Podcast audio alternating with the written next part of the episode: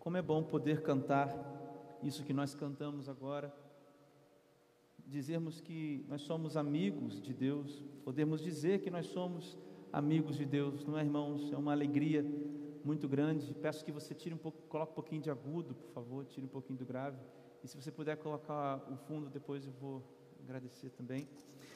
Irmãos, nós vamos, vai aparecer aqui na tela o título da série de mensagens que nós vamos trabalhar nesse mês de outubro. Antes de mais nada, né? Paz e luz para todos vocês, todas vocês, todos vocês, para todos e para todas, seja onde, quando, como vocês estiverem. Ainda está com um pouquinho de microfonia, tem que tirar um pouco do médio, tá bom? Nós estamos entrando, irmãos, nessa série de mensagens que se chama Maturidade. Obrigado. Que se chama Maturidade. E essa série, irmãos, ela vai nos acompanhar durante todo o mês de outubro. E nós vamos falar sobre isso, né? Sobre esse processo de caminhada cristã, que precisa, pelo menos, que deveria, né, culminar com cristãos e com pessoas amadurecidas. Quando eu penso em maturidade, eu lembro sempre daquele versículo aqui em Lucas, logo nos primeiros capítulos de Lucas, que diz que Jesus crescia em sabedoria, em estatura, em sabedoria, mas também em graça. Quando eu falo de maturidade, irmãos, muitos e muitos textos vêm à mente. Nos próximos 2 domingos, o pastor Renato vai trabalhar com vocês esse tema e tenho certeza que ele vai trazer uma série de outros textos. Eu penso, por exemplo, quando Paulo, lá em Atos, usa os irmãos de Bereia, os bereanos, como crentes maduros, porque eram irmãos que examinavam a Bíblia, e tudo o que era falado, aqueles irmãos observavam na Bíblia. Eu vejo, por exemplo, quando Paulo então dá aquela chamada lá em Pedro, também no livro de Atos, porque Pedro não queria se sentar com os gentios para não desagradar aos judeus, fazendo assim um certo tipo de acepção de pessoas. Eu lembro quando Paulo também vai dizer: vocês são de quem? De Paulo, de Apolo? E ele ensina um pouco mais sobre maturidade. Eu penso também no texto, ou nas cartas de João, quando João diz assim: olha, se vocês querem mostrar que são filhos de Deus, vocês devem saber que os outros os reconhecerão quando o amor se manifestar em vocês. Ou seja, irmãos, há tantas maneiras de nós abordarmos esse assunto de maturidade cristã, há tantas e tantas maneiras de nós falarmos sobre isso. Nós podemos entrar por esse assunto de tantas maneiras, que eu chego a crer que talvez o mês de outubro não seja suficiente, pode aumentar, não seja suficiente para a gente falar sobre tudo isso. Talvez o mês de outubro não seja suficiente para a gente falar sobre tudo o que o termo maturidade quer dizer. Mas eu gosto de pensar, irmãos, que nós estamos numa caminhada. E eu gosto de pensar no texto de João, capítulo 3. Não é o texto dessa noite, mas em João, capítulo 3, nós temos uma história em que um homem já velho, de idade avançada, porque ele era um líder judaico, e um líder como aquele homem era, não poderia ser alguém muito novo, deveria ser alguém com já experiência. Esse homem era Nicodemos, e o Nicodemos chega para Jesus e fala: Jesus, o que é que eu preciso para viver essas coisas que você está falando? Como é que é esse lance? E Jesus diz: Nicodemos, você tem que nascer de novo. mas não do útero de uma mulher, mas nascer do alto.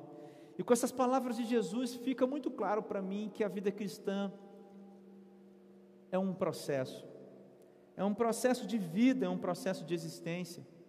Um processo que cabe, irmãos, dentro da palavra maturidade. Aqui você vê uma plantinha sendo plantada ali.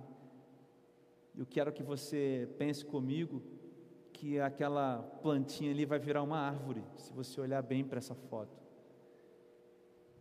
A vida cristã, a nossa mensagem, irmãos, essa série de mensagens, ela tem a ver com esse momento da vida cristã, onde aquela árvorezinha ali está crescendo, está chegando num ponto onde ela já é uma árvore. Por isso que talvez nessa série de mensagens você seja um pouco,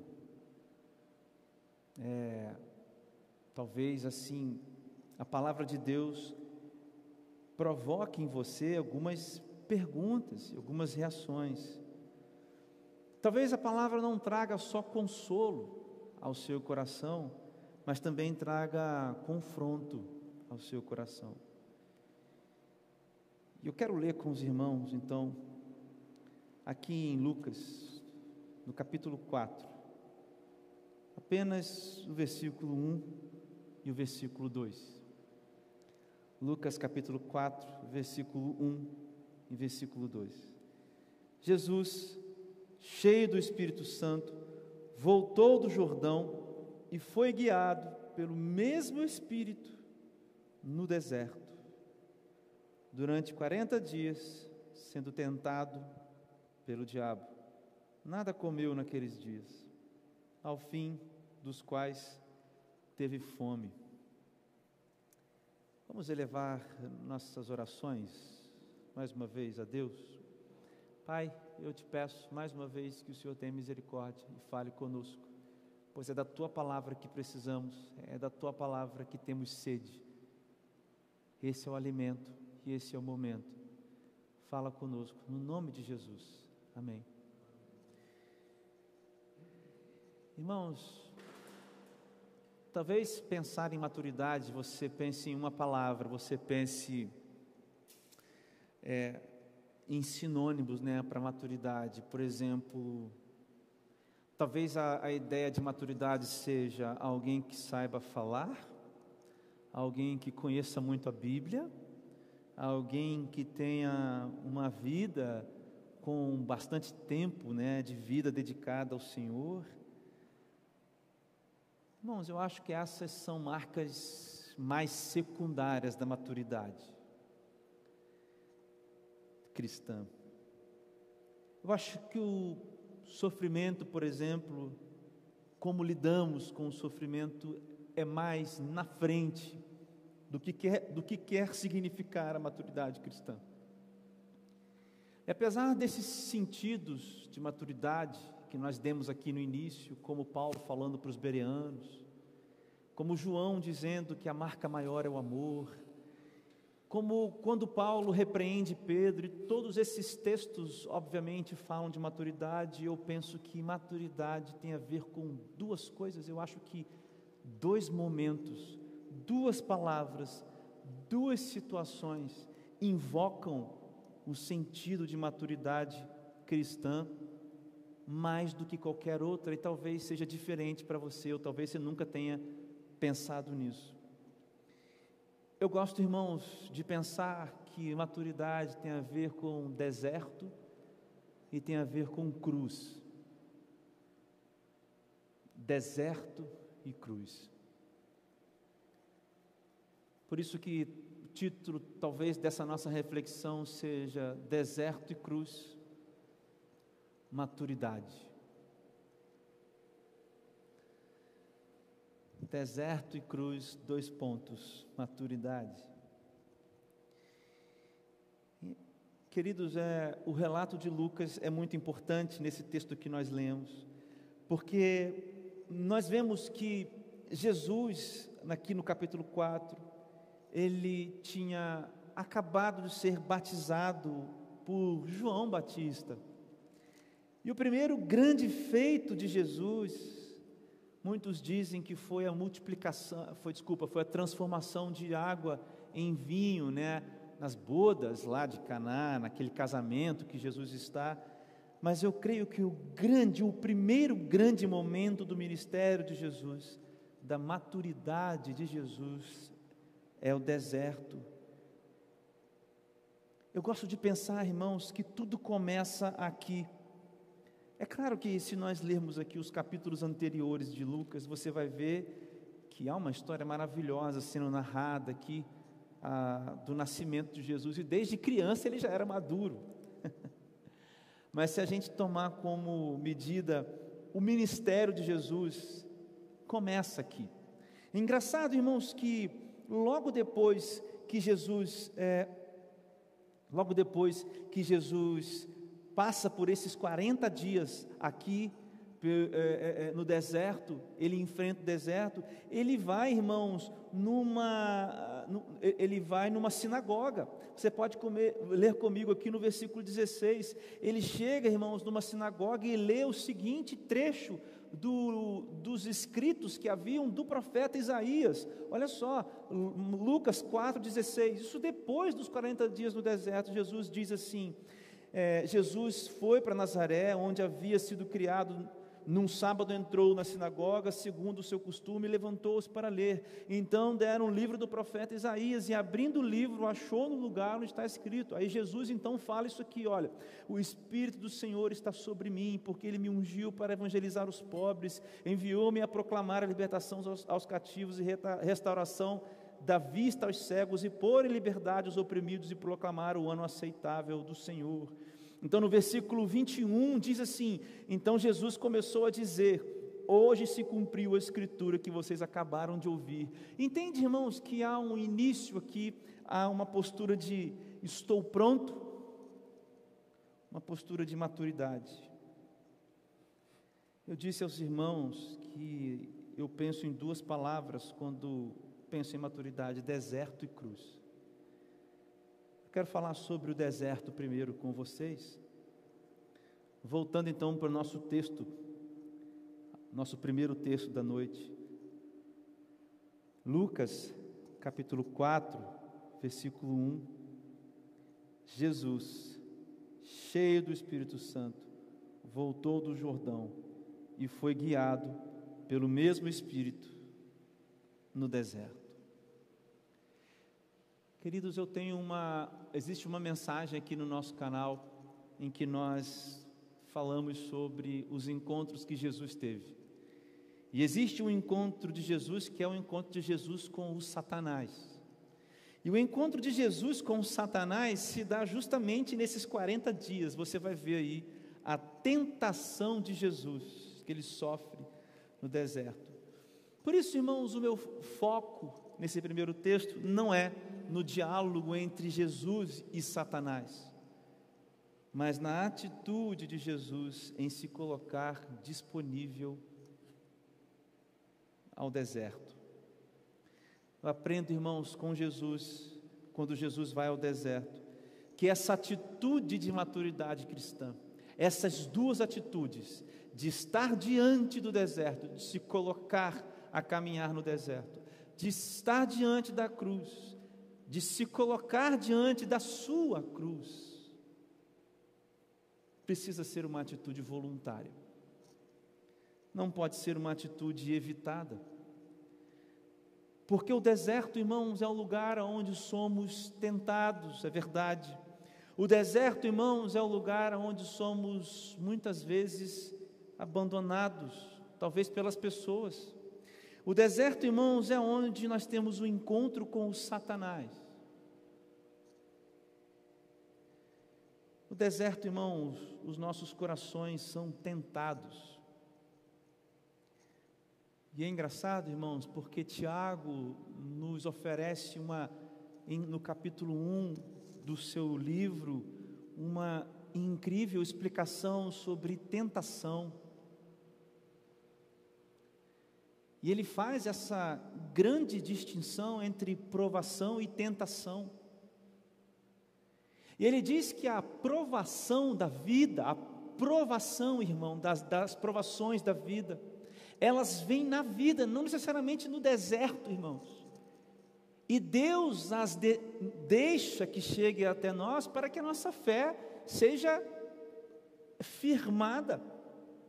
E é também uma materialização da nossa maturidade. Mas Tiago diz que as tentações vêm do Satanás.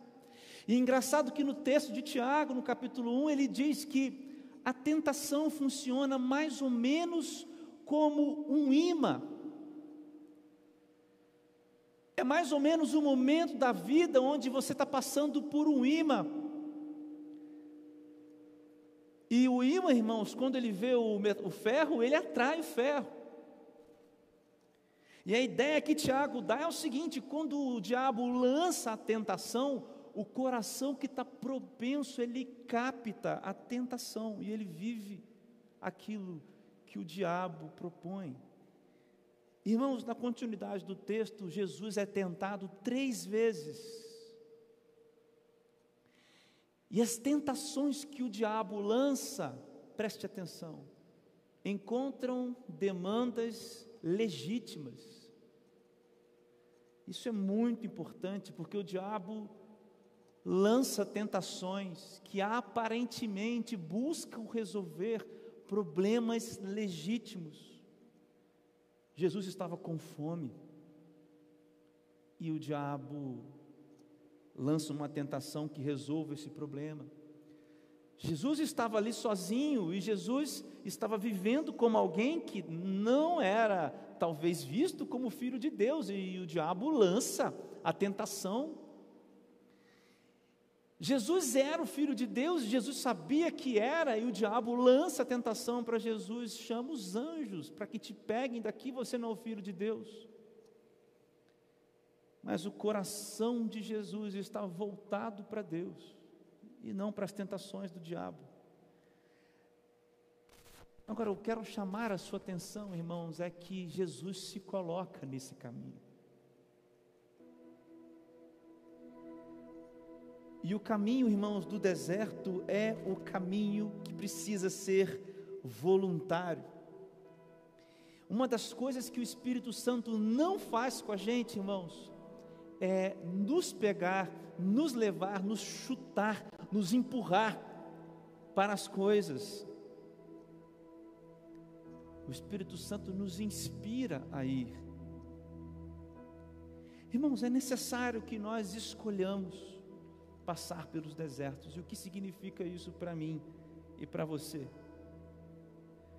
Significa, irmãos, que a maturidade então cristã vai ser vista, vai ser revelada nas nossas vidas, na medida em que nós caminhamos nesse confronto entre as nossas necessidades legítimas e o nosso olhar para Deus, e as vozes dos demônios, do Satanás nos tentando.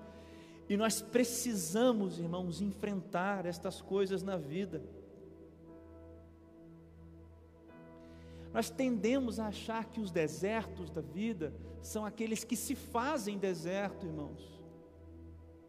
Mas os maduros, cristãos maduros, são aqueles que se colocam nos desertos voluntariamente. Tem gente, irmãos, que precisa dizer adeus para algumas pessoas e entrar no deserto. Tem gente, irmãos, que precisa fechar as portas e aceitar o seu deserto, do seu negócio. Tem gente, irmãos, que precisa entender que certos relacionamentos são destrutivos, são abusivos. Tem desertos da vida, irmãos, que nós precisamos enfrentar. Não são desertos, irmãos, que a vida impõe, mas são desertos que nós precisamos decidir, nos colocar nele, irmãos. Irmãos, os desertos custam lágrimas, mas geram maturidade.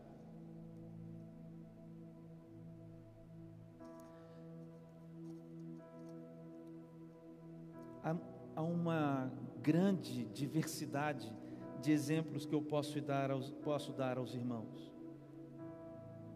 Mas há uma característica do deserto que Jesus entrou, que é a que eu acho que faz a total diferença aqui. Jesus cheio do Espírito Santo. Desertos, irmãos, que nós entramos por vontade própria, e nós precisamos pela maturidade, para alcançar a maturidade. Esses lugares e essas situações não significam a falta do Espírito Santo, não são a ausência do Espírito Santo, pelo contrário, são revelações de estarmos cheios do Espírito Santo. Não estou pregando uma mensagem do caos, né? Que você precisa viver uma vida maldita, sofredora. Eu estou falando para pessoas que querem alcançar alguma maturidade, porque eu quero, cristã. Irmãos, cheio do Espírito Santo. Deserto que nós decidimos andar, que nós precisamos passar, não significa a ausência do Espírito Santo, e muito pelo contrário, irmãos, significará que nós estaremos sozinhos. O Espírito Santo de Deus nos acompanhará, acompanhará você e acompanhará a mim. O que eu sei, irmãos, é que Deus revela muito claramente na minha vida e na sua vida qual é o deserto que você precisa andar. Eu tenho certeza disso, por experiência própria. Eu tenho certeza disso. A grande pergunta é: o que nós vamos fazer? O que vai acontecer com a gente então nesse deserto? Será qual vai ser o nosso coração vai estar voltado para quê? Quando a gente atravessar, né, esse momento. A maturidade cristã te levará a esse ponto, irmãos. Isso não é uma mensagem para quem não conhece o Evangelho. Essa é uma mensagem para quem deseja ser maduro na fé. A maturidade te levará ao ponto onde você deverá ir cheio do Espírito Santo para o deserto. Mas se anime, porque depois do deserto, irmãos, depois do deserto, a fartura, a bonança, porque depois do deserto os nossos olhos se abrem para a verdadeira vida, irmãos, que nós teremos com Jesus. Quem passa pelo deserto aprende que nós não somos daqui. Quem passa pelo deserto entende que nós estamos de passagem. Quem passa pelo deserto entende que é Jesus quem dá o pão, é Deus quem dá a força, é Deus quem determina a hora de partida desse mundo, mas foi Deus quem também determinou e nos alcançou pela graça, e é por isso que nós não estaremos mais sozinhos.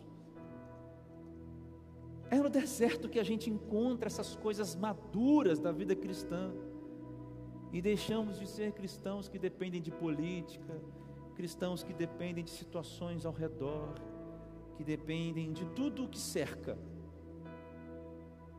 Mas eu disse que há uma segunda palavra, irmãos, e a palavra é a cruz. Eu quero convidar você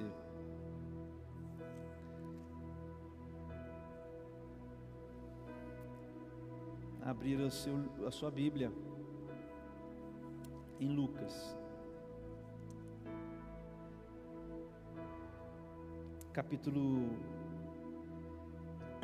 no capítulo 23.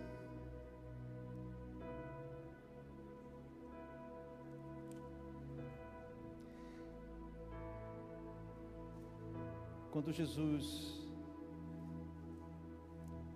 chega então para aqueles homens, eu gostaria de ler com vocês, eu tinha esquecido o versículo, mas achei aqui.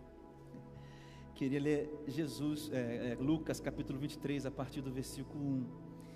Levantando-se toda a assembleia, levaram Jesus a Pilatos.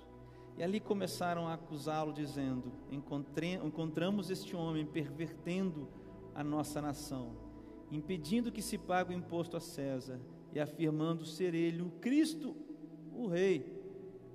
3. Então Pilatos perguntou a Jesus: você é o Rei dos Judeus? Jesus respondeu: então o Senhor está dizendo isso. Então Pilatos disse aos principais sacerdotes e às multidões: não vejo neste homem crime algum. Versículo 5. Mas eles insistiam cada vez mais, dizendo: ele agita o povo, ensinando por toda a Judéia. Começou na Galiléia e agora chegou aqui. A cena da crucificação de Jesus, irmãos, é extensa. Aqui em Lucas, há várias maneiras de nós entrarmos nessa cena da crucificação de Jesus. São muitas. Mas eu acho que esses 5 versículos nos dizem bem o que eu quero trazer para vocês a respeito da cruz. Irmãos, em Lucas, guarda bem isso que nós lemos aqui agora. Mas em Lucas, no capítulo 9, Jesus diz assim, ó: se você quer vir após mim, tome a sua cruz e me siga. Palavras do Senhor Jesus. Ele diz: tome a sua cruz e me siga. Jesus não disse: tome a minha cruz. Irmãos, Pilatos disse: não vejo nenhum crime neste homem. Mas o povo disse: ele agita o povo, ensinando por toda a Judéia, começou na Galiléia e chegou até aqui. Ou seja, nós queremos ele morto. Irmãos, são 2 cenas aqui diante de 2 cruzes diferentes. Uma cena é Jesus diante da cruz dele, e outra cena é Jesus dizendo para mim e para você: se você quer me seguir, você precisa seguir a cruz. E quando Jesus diz isso àquele homem, está dizendo isso para um homem, ele está dizendo para uma pessoa que diz: não, Senhor, eu preciso primeiro eu preciso primeiro fazer algumas coisas. E Jesus diz: não, você precisa me seguir, e você precisa carregar a sua cruz. Queridos, a grande diferença é que na cruz de Jesus existe culpa. Na cruz de Jesus existe culpa. Eu tenho sido interpelado por esses textos a semana toda. Na cruz de Jesus, irmãos, existe uma culpa que não era dele. A cruz de Jesus é uma cruz cheia da minha e da sua culpa, cheia da vergonha minha e sua. E Jesus escolhe essa cruz. Portanto, a cruz que Jesus quer que você se encontre na tua maturidade não é a cruz da culpa. O cristão maduro se encontra na cruz de Jesus e deixa ali a sua culpa, para agora carregar a sua própria cruz. E o que a cruz, irmãos, representa? A cruz representa, de novo, o movimento voluntário do alto sacrifício. É isso que crentes maduros fazem, irmãos. Seguindo a Jesus, eles se deparam com a cruz. Eles se deparam com a cruz de Jesus e entendem que não tem mais culpa, e começam a seguir Jesus. E seguindo a Jesus, eles encontram a sua própria cruz. E o cristão maduro, irmãos, é esse cristão que encontra a cruz e vai em direção a ela de forma voluntária, negando-se a si mesmo, crucificando os seus desejos, Por quê? Em prol de quê? Aí está, irmãos, uma pergunta que alguém fez a Jesus: Jesus, qual é o maior mandamento? Alguém disse que fazia muitas coisas, fazia coisas assim, assado, mas Jesus diz: olha, você precisa amar a Deus acima de tudo e amar ao próximo como a ti mesmo. E quando Jesus diz a esse homem sobre essa explicação de Jesus para esse homem, quando ele vai explicar, ele diz: então vende tudo aos pobres. E engraçado, irmãos, que a colocação de Jesus para explicar o que significa essa coisa de amar a Deus em primeiro lugar e amar ao próximo como a ti mesmo, está no caminho não de dar coisas para pobres, mas no caminho da autonegação por amor ao próximo e por amor a Deus. Desprendimento. Crentes maduros estão carregando as suas cruzes, que não têm culpas, elas não têm culpa, a culpa está na cruz de Jesus. E segundo o que diz Paulo em Colossenses capítulo 2, versículo 15, essa culpa ficou lá pregada, porque a dívida não foi rasgada, ela foi paga. Jesus assume a culpa e paga a dívida. Mas a nossa cruz existe autonegação. Nessa cruz existe um movimento voluntário de amar a Deus e sacrificar o que nos impede de amar a Deus e sacrificar o que nos impede de amar ao próximo. Irmãos, há tantas maneiras de explicar para os irmãos o que significa amar a Deus em primeiro lugar e amar ao próximo. Há tantas maneiras de dizer isso, irmãos. Amar ao próximo, irmãos, não é pegar um mendigo na rua e trazer ele para casa. Amar ao próximo é amar o seu filho, a sua filha. Amar ao próximo é amar o seu pai, a sua mãe, seu tio. Tomar a sua cruz e amar o próximo, a Deus acima de todas as coisas, é dar a outra face, é perdoar aqueles que nos ofendem. Essa é a cruz, irmãos, essa é a cruz que os maduros, crentes maduros, estão carregando nas suas costas, mas só são crentes maduros. Crentes imaturos não estão prontos para isso,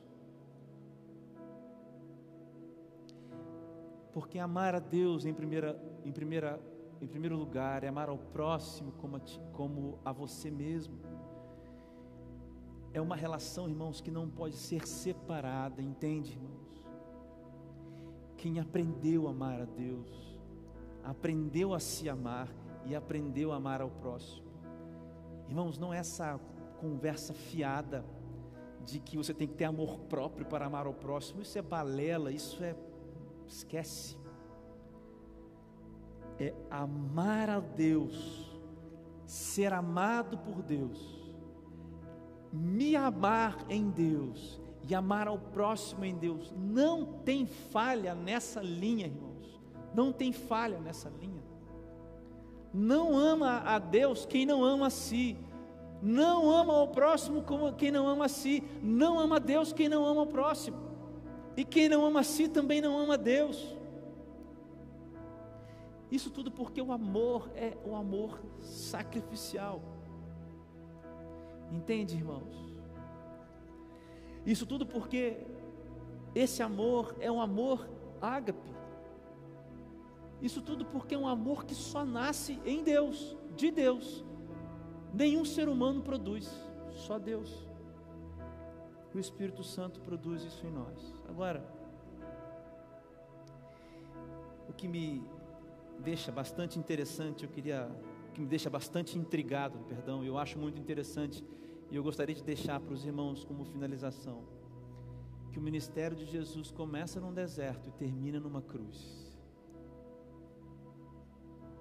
Começou num deserto, passou por muitas outras coisas que nos ensinam, obviamente, mas terminou numa cruz. Irmãos, eu não li isso em lugar nenhum, eu não vi isso em lugar nenhum, ninguém me disse isso, mas eu tenho a impressão, irmãos, de que para a gente viver o tomar a nossa cruz, a gente primeiro precisa viver alguns desertos, porque eu acho que é mais difícil, irmãos, amar a Deus, amar a mim e amar ao próximo, sem ter a experiência do deserto. Por isso eu acho muito incrível que Jesus começou a jornada dele num deserto, aqui na terra, encarnado entre nós, e terminou numa cruz. E estas coisas simbolizam para nós vitória, né? Estas coisas não simbolizam de maneira nenhuma derrota. A cruz, irmãos, de Jesus, é na cruz que nós temos esperança. A mensagem da cruz é o que nos coloca de pé, irmãos. E no deserto, irmãos, nós podemos nos fortalecer, nós conhecemos quem é Deus. Nós conhecemos quem é Deus. O convite nessa noite, irmãos, não é para você orar por um milagre, orar por uma cura, nós já oramos, mas o convite nessa noite é para você experimentar maturidade. O convite nessa noite é para você experimentar o seu deserto, e se você está passando por ele, se você está saindo dele, para que você encontre a sua cruz, e que você siga atrás de Jesus com a sua cruz. E se você não encontrou a sua cruz, procure pelo seu deserto. E se você não encontrou o seu deserto, procure pelo Espírito Santo. O Espírito Santo vai te levar a lugares assim. Se você quer ser maduro, irmãos, se você ouve o chamado de Deus para a maturidade, esse é o momento. Nós cantamos uma música aqui no início. Não existe nada melhor do que ser amigo de Deus. Isso, essa amizade com Deus, ela se constrói, irmãos, amizade com Deus se constrói na maturidade da nossa caminhada atrás de Jesus, com Jesus. Se você não sabe aonde está a sua cruz, ou como encontrar essa cruz, procure pelo deserto. E se você não sabe qual é o seu deserto, procure pelo Espírito Santo.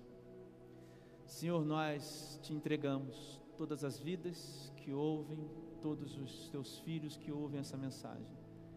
E diante do Senhor, Pai, colocamos o que nós ouvimos, o que nós aprendemos, o que o Senhor falou aos nossos corações. Nós, Senhor Deus, não nos escondemos pelo deserto, do deserto, mas em fé, Pai, e cheios do Espírito Santo, para a Tua glória e para a Tua honra, nós adentramos os 40 dias, os nossos, os dias, os 40 dias individuais que nós teremos pela frente, se for o caso de alguém aqui ou que me ouve. Mas nós também, Pai, nós não nos afastamos da nossa cruz, de maneira nenhuma. Nós, Senhor Deus, aceitamos a nossa cruz. Eu te apresento, Pai, os meus motivos, eu te apresento o meu coração. Eu sou o primeiro dessa fila hoje à noite, não sei quantos estão fazendo isso agora junto comigo, mas eu quero ser o primeiro, Pai, a pedir que o Senhor esteja comigo nos desertos, e que o Senhor me ajude, Deus, a carregar essa cruz, porque eu não quero, Pai, ser um crente pequeno, criança, infantil. Eu quero ser um cristão maduro, e eu quero um dia dizer como Paulo disse: nos meus dias finais, combati o bom combate. Eu quero chegar, Pai, no final e dizer que eu sou e que nós somos amigos. E que se para isso, Deus, for necessário deserto, eis-me aqui. No nome de Jesus.